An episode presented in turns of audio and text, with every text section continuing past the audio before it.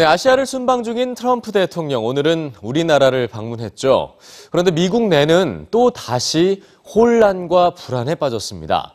현지 시간 5일 텍사스주의 한 교회에서 총기 난사로 최소 26명이 사망하는 비극이 발생했기 때문이죠. 라스베이거스 총기 난사 한 달여 만에 반복된 총기 사고인데요. 또 일주일 전에는 뉴욕에서 트럭 테러 사건도 발생했습니다. 무고한 시민의 목숨을 앗아간 잇따른 참사. 그러나 테러와 총기 사고에 대한 트럼프 대통령의 대책은 엇갈리고만 있습니다. 뉴스지에서 전해드립니다. 지난 10월 31일 뉴욕에서 한 남성이 트럭을 이용해 시민들을 공격하는 테러를 일으켰습니다. IS의 추종자로 밝혀진 범인은 오후 2시경 트럭을 빌렸고 맨하탄 남부 자전거 도로에서 사람들을 공격했습니다. 통학 버스와 부딪히며 결국 경찰에게 체포됐지만 그 과정에서 8명이 목숨을 잃고 13명이 부상을 당했는데요.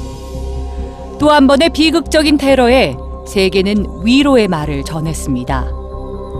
오바마 전 대통령도 소셜미디어에 심경을 표했는데요. 미셸과 나는 뉴욕 사고의 희생자들을 마음으로 추모하고 우리를 지켜주는 이들에게 감사하고 있습니다.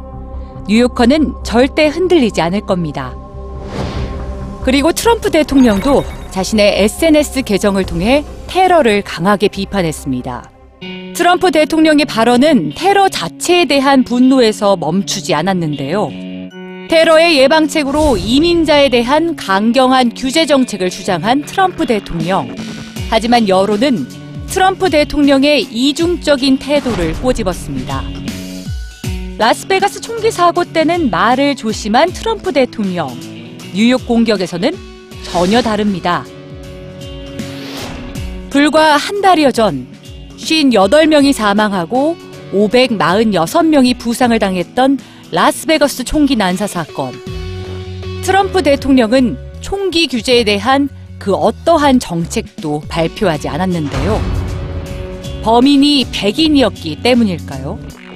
여론의 비판에도 트럼프 대통령은 뉴욕 트럭 테러범에 대해 사형을 주장하고 있습니다. 트럼프 대통령의 이중적인 잣대에 대해 이번 사고 발생지인 뉴욕의 주지사는 이렇게 소신을 밝혔습니다. 대통령의 트윗은 도움이 되지 않았습니다. 사실에 기반하지도 않았고요. 손가락질만 하며 문제를 정치적으로 만들기만 했습니다.